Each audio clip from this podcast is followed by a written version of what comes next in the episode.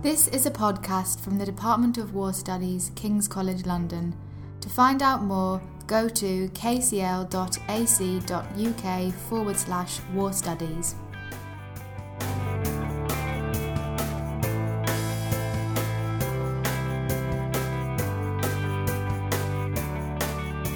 Welcome to the War Studies podcast, recorded on the 7th of February 2014. I'm Peter Bush. We have two topics for you today. First, we'll talk about refugee camps in eastern Sudan and how the refugees there have managed to gain at least some form of autonomy. I talked to Dr. Hélène Thiollet from Sciences Po in Paris about this. And secondly, we'll hear from Dr. Gaurav Kampani, who presented his research here in the department on India's operational nuclear capabilities. But first of all, Jane Peake is here to tell us more about next week's events. We have one event on Monday, Yes, that's right. Russia and the Caspian Sea projecting power or competing for influence. And that will be given by Dr. Tracy German from DSD. It's in the Pyramid Room and it's at quarter past five. And there are three more events on Tuesday. Yes, that's right. The first at one o'clock Battle Stations, Sea Power and Sino Japanese Relations in the East China Sea. That's being given by Alessio Patalano from War Studies in the War Studies meeting room.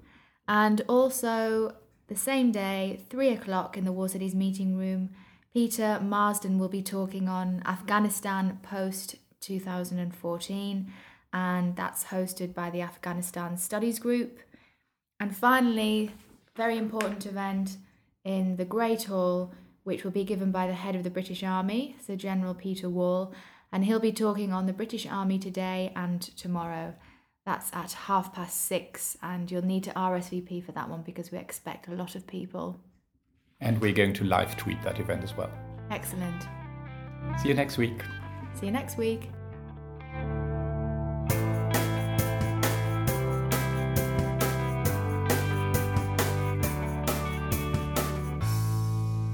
Dr. Hélène Thiollet teaches international relations and migration studies at Sciences Po Paris.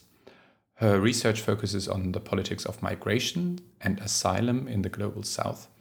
The department's Research Center in International Relations invited her to talk about her latest project, which is about Eritrean refugee camps in eastern Sudan. Her research challenges the view that refugees in camps are just victims who are trapped in their situation and have no agency. I began our conversation by asking her about the focus of her talk here at King's. The talk I gave was about uh, Eritrean refugee camps in eastern Sudan, and I looked at uh, this particular case studies of a, of a long lasting uh, asylum crisis because uh, Eritrean refugees started arriving in Sudan in 1962, and actually they keep going to Sudan, even though Eritrea became independent in 1991, and supposedly there were no more reasons for them to exit Eritrea uh, under the pressure of the liberation war of uh, Eritrean forces against Ethiopia that was occupying uh, Eritrea.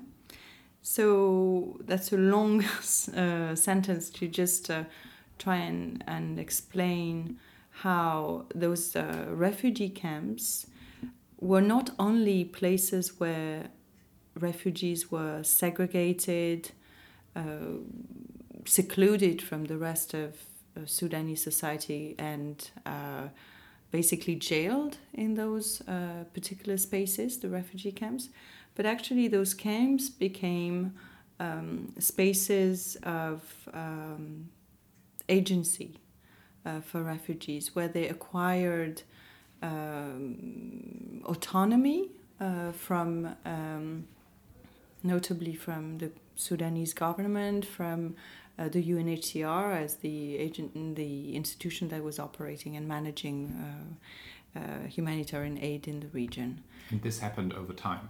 This happened over time, and the idea was to look at this paradox of refugee camps not as places of encampment and uh, and uh, segregation, but rather as transnational spaces that are providing uh, agency to refugees, that are providing informational capital, that are serving as resources in a transnational uh, space. Uh, which is um, uh, where the diaspora moves, uh, the Eritrean diaspora moves. Can you give me an idea? How big are they? I mean, how many people live there in these camps? Today, um, according to UNHCR, you have approximately uh, between 150,000 and 200,000 people, but that's probably very much underestimated uh, as a lot of refugees uh, cease to be registered or not uh, registered. Um, now in eastern Sudan, but for instance, in 1984 there were you know approximately one million Eritreans in eastern Sudan and in, in Sudan in general. So some of them were in Khartoum. So one third, a bit less than one third of the Eritrean population was in eastern Sudan at the peak of the guerrilla uh, warfare between Eritrea and Ethiopia. So, and how did it happen that they established these camps as places of agency, autonomy? Well, in fact, the, the idea uh, is that um, we usually see the camps, the refugee camps, as uh, detention centers. But when, when you look at how refugee camps are built and how they, they are integrated into the rural areas in eastern Sudan, uh, they are not closed spaces, they are not uh, enclosed. Uh, they are functioning as, uh, let's say, um, labor force reservoir for uh, for agricultural labor. Sometimes they are located very close to a Sudanese village, and eventually, over time, uh, the camps and the camp and the village just merge in a sort of symbiosis, and so the resources that are channeled for refugees by international organizations are also available for Sudanese, and the resources of welfare that is offered for you know by the state. I mean the limited welfare that is offered by the sudanese state to sudanese population becomes also available for refugees. So you have uh, ac- across time you have a sort of transformation of the initial function of the camp that is to separate refugees from the rest of society and to segregate them into something a bit more uh, a bit more complex. And basically the camps become integrated into uh, into social networks and, and social spaces. That wasn't intentional so that basically there just was no border or there was no fence and then they somehow spread out or? It depends it depends on the camp. I mean you have various types of camps in eastern sudan and part of the my work was to make a typology of different uh, camps and the way they evolved, especially the way they evolved after 2002, because in 2002 the UNHCR declared the cessation clause, so the, they ended up the prima facie protection of Eritrean refugees with the idea of phasing out from Eastern Sudan and, and stopping humanitarian assistance and legal protections. And the interesting thing for me is that uh, this phasing out didn't happen. It didn't happen because of the resistance of refugees on the grounds, I mean, in the camps and also in the cities, and uh, the resistance also of Sudanese population and the Sudanese government who wanted to maintain this international presence and international resource that is also benefiting Sudanese population near next to the camps in this area. Who's organizing this resistance? So who's behind that? Uh, when I'm talking about resistance, I'm not necessarily talking about you know people demonstrating on the streets, but I'm more talking about passive resistance of both refugee population organized by the mainly by the political parties in exile who are operating, who are present in the camps, um, and uh, the second actor who was instrumental in this passive resistance to the UNHCR phasing out were the Commissioner of Refugee, which is the, the part of the Sudanese Ministry of Interior that is managing refugees and asylum seekers in Sudan.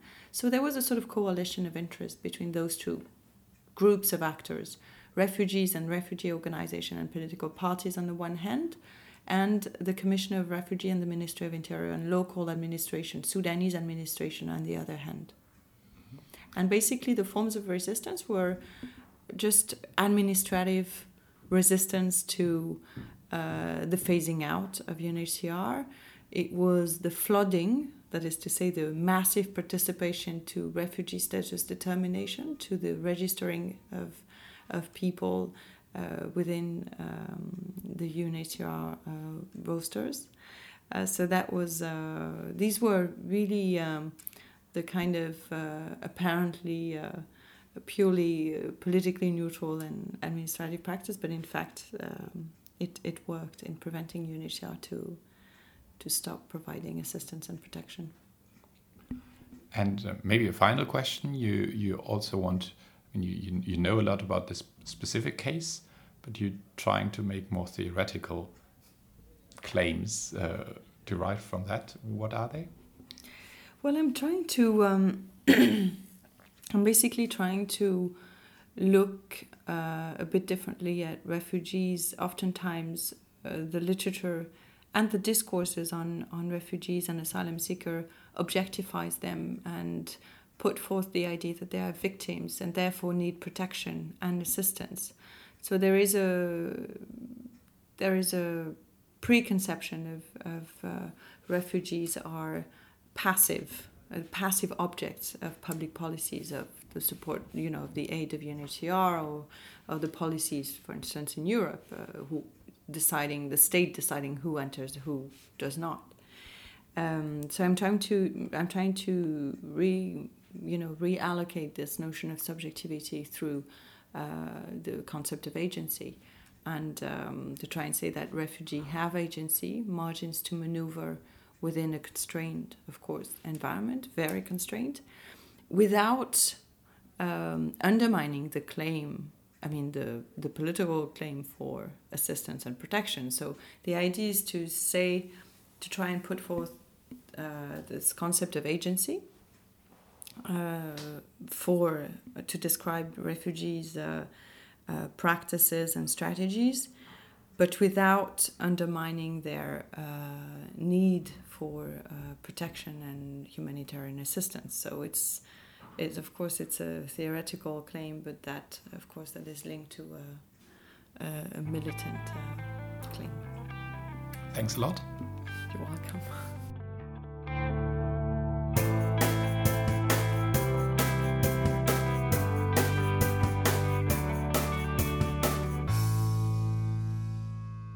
Dr. Gaurav Kampani is currently guest researcher at the Norwegian Institute for Defense Studies. His research area includes Indian nuclear policy.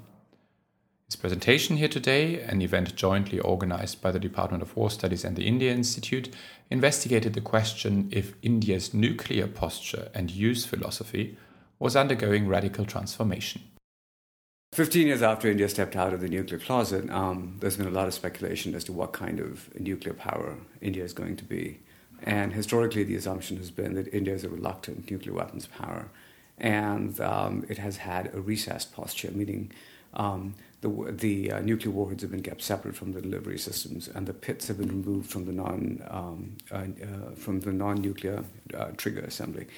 Um, the, uh, but gradually, over a period of time, um, over the last decade, um, India has begun breaking with some of these uh, past institutional practices. And um, uh, India's national security managers have made very clear that they take the demands of uh, nuclear operationalization very, very seriously. And in many ways, um, India's uh, hardware developments in the last decade and organizational changes are retroactive attempts to fill the gap between stated uh, capabilities and actual capabilities on the ground. Um, but anyways, the, the assumption is held, uh, the, the, consensus used to be that India was still a, a very responsible, benign, um, low-key, recessed nuclear weapons power. However, the balance of late has shifted to the other end, and now the, uh, an argument is made by several academics and by analysts in the Beltway in Washington um, that India is turning increasingly maximalist in terms of hardware developments, um, in terms of development of short-range ballistic missiles, uh, multiple reentry uh, vehicles, warheads, um, ballistic missile defense. These theoretically would give India a splendid first strike uh, capability against so Pakistan. like the other powers, like the other major. Powers. Yeah, it's sort of mimicking the behavior of, of, of, other powers. And actually, Scott Sagan from Stanford um, uh, describes it as a form of social isomorphism, uh, whereby it's sort of mimicry, if you will. Um, and then the, the other aspect is that uh, as India migrates towards a sea based arsenal um, um, with an SSB and a nuclear submarine capability and sea launched uh, ballistic missiles, uh, you really can't have um, um, a, a, demated arsenal where the, where the warheads are kept separate from the, from the missiles. So um, um, the assumption again is that India is moving towards higher operational readiness, and many of these practices from the sea will migrate to the land-based systems. In fact, an argument already is made um, that um, that the land-based missiles already have warheads mated onto them, and that they are now being containerized, meaning being placed in sealed uh, containers. And once missiles are placed in sealed containers, it's not possible to um, remove or demate the warhead in peacetime.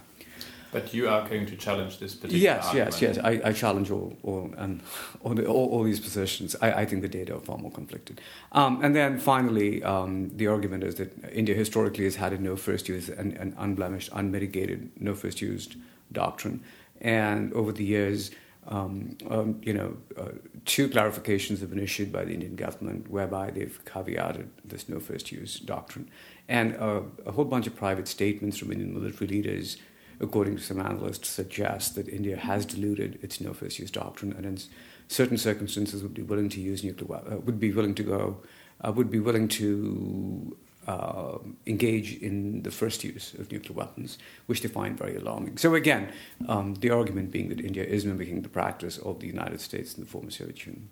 Um, and it's, it's, it's turning just as another another variety of the P5. There's nothing special about India or recessed or responsible about India, and we should be very concerned because this has very negative implications for um, deterrence instability, crisis instability, and arms race to you know instability in. Mm-hmm in but, South Asia and the Asia Pacific. Okay. And you are saying we shouldn't be concerned because no. the data is saying something. Yes, something and, and my argument essentially is that um, that um, uh, this is what I call a trend towards neo alarmism, um, and um, and there are really two ways of looking at it. One is that you know. India is moving towards an operational posture, and um, the fundamental nuclear reality with which India approaches nuclear weapons has changed. There's no question about that.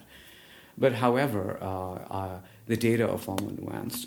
And it is, I, I would make the argument that in the social sciences, one can find strands of data to support any argument you want. And I think it's important to read the data holistically, and it's important to read the, you know, the devil lies in the details, and it's important to re- look at the details and contextualize the data in India's institutional context. And once you do that, I think the picture is far less alarming. So, for example, to have sea-based capability so, is what, what what is this about? So, so for example, I mean, let's begin with the hardware. To put very simply, I mean, the short-range ballistic missiles. One of the concerns is that India is developing short-range ballistic missiles, which will um, it can arm its short-range ballistic missiles with and cruise missiles with nuclear warheads. The problem essentially is that the new uh, systems that are under development have a very small payload capacity in comparison to what to the warheads that India already has, and uh, and if India to be able to arm these ballistic missiles with nuclear warheads, you would need to miniaturize them, which means hot tests. Um, it's not really possible. I, I, don't think there's data to suggest that it is possible for India to design a new generation of nuclear warheads to arm these missiles without hot tests. So if you can't do that, there are huge reliability concerns. The second is MIRVing capability. India has announced that it's developing multiple re-entry vehicles for its intermediate range ballistic missiles.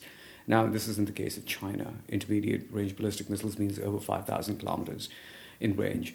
Um, the concern is that India could arm its short range ballistic missiles vis a vis Pakistan with the same kinds of uh, uh, multiple re entry vehicles, which would then uh, theoretically give India the capacity to take out the Pakistani arsenal in a first strike. Uh, the problem, again, is that the payloads that, um, for example, the intermediate range ballistic missiles have a payload capacity of three tons. Each warhead is about a ton they weigh about 60 to 70 tons. The short range ballistic missiles that India has uh, barely have a payload capacity of one ton. So you simply, and they weigh about 15 to 20 tons. You simply can graft the payload from these longer range systems onto the shorter range systems. You have to completely rebuild your missile from scratch. You can do that theoretically, but um, India's ballistic missiles has a huge reliability problems already. There's 20 25% failure rate. So basically, the argument being that it's not easy to simply graft systems from one, um, from one set of missiles to another. Finally, the, uh, the concern in the hardware is that um, India is developing um, a ballistic missile defense. So in theory, you could carry out a first strike and then sit tight, um, destroy 80% of your adversary's arsenal and then, you know, uh, take out the rest with a ballistic missile defense. And India has pursued this capacity for about a decade now. And it has declared one part, it's a, it's a, it's a two tiered program. And one part has been tested, uh, very limited testing. But India's Civilian Defense Research Development Agency says it works 90 with 99% accuracy, which in theory is very disturbing.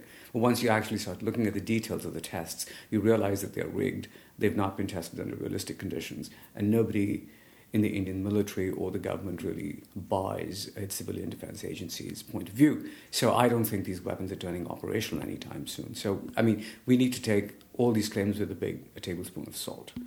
The, the, the second aspect is higher operational readiness. And yes, the, India is moving towards higher operational readiness, but not during peacetime. Um, you know, um, as India developed its arsenal in the 1990s, it, it was in the sort of in the nuclear closet. Uh, the program was hidden from view.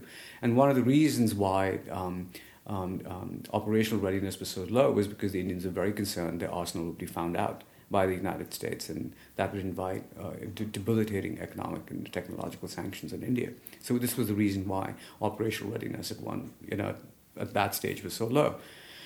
And over, over the period of last decade and the two crises that India has had with Pakistan, the 1999 Kargil War and then the 2001-2002 um, um, standoff with Pakistan, the Indians realized that uh, it's one thing to have um, a demated arsenal and but to be able to put it together during a crisis and war is quite another thing. It's a huge logistical task and it takes a lot, lot more time. So, for example, in the 1990s, uh, the scientists who did some of the planning calculated it would take India about 72 hours to be able to launch a retaliatory attack after absorbing the nuclear strike.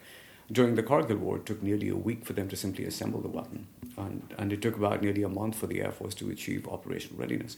So, in, in, during the crisis, uh, India's Strategic Forces Command, the new entity that's been formed to actually manage nuclear operations, realizes that um, uh, India might simply be caught flat footed. And um, it could survive probably. Uh, it could launch a retaliatory attack in the event of a limited strike, but if there was a well placed attack on certain command and control centers and urban centers, the social and urban chaos would basically overwhelm India's transport and communications networks. So they've rejiggered the, the procedures, and now um, um, um, the arsenal, the weapons will be assembled at the, starting with conventional mobilization. So you're basically saying that it's almost a defensive method. Sort of, yes. That you know that I mean, so that so, so basically the kind of re. Um, um, balancing between what is a demated arsenal and you know some modicum of operational readiness during during uh, uh, during an emergency and during wartime.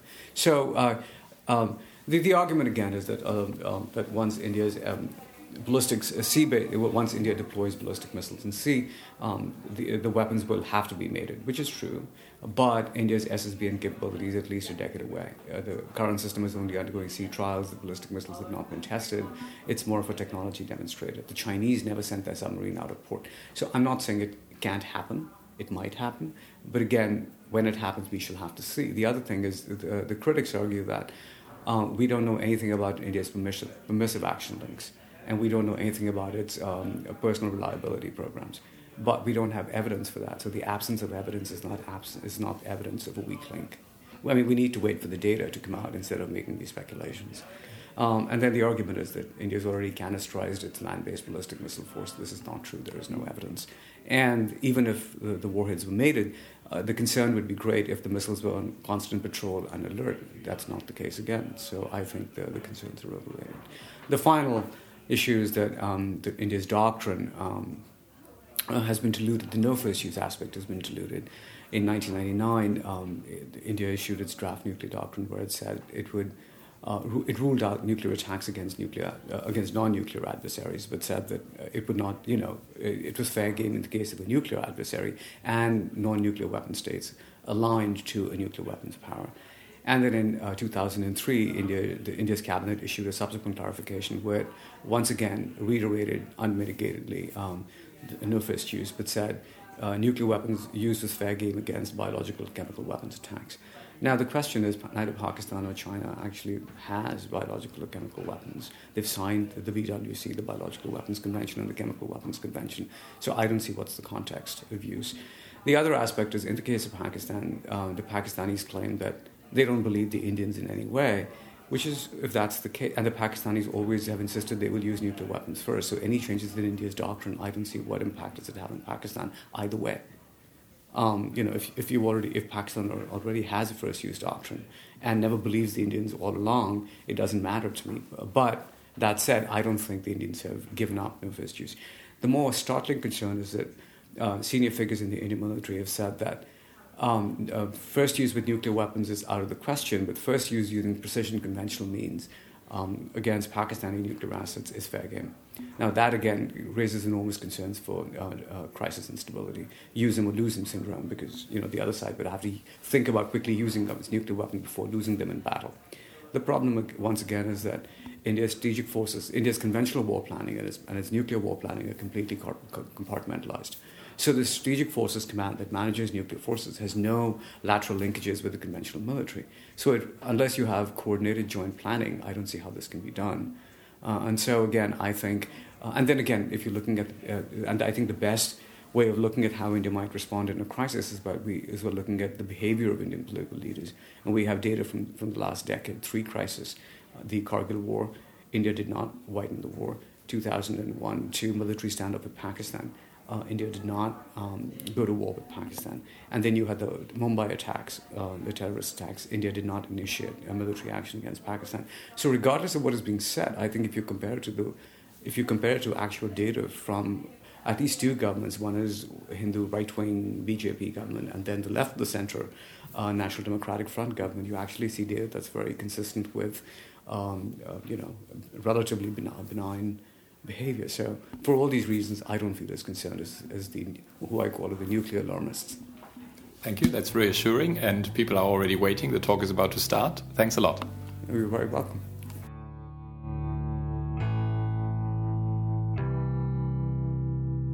This was the War Studies podcast recorded on the 7th of February 2014.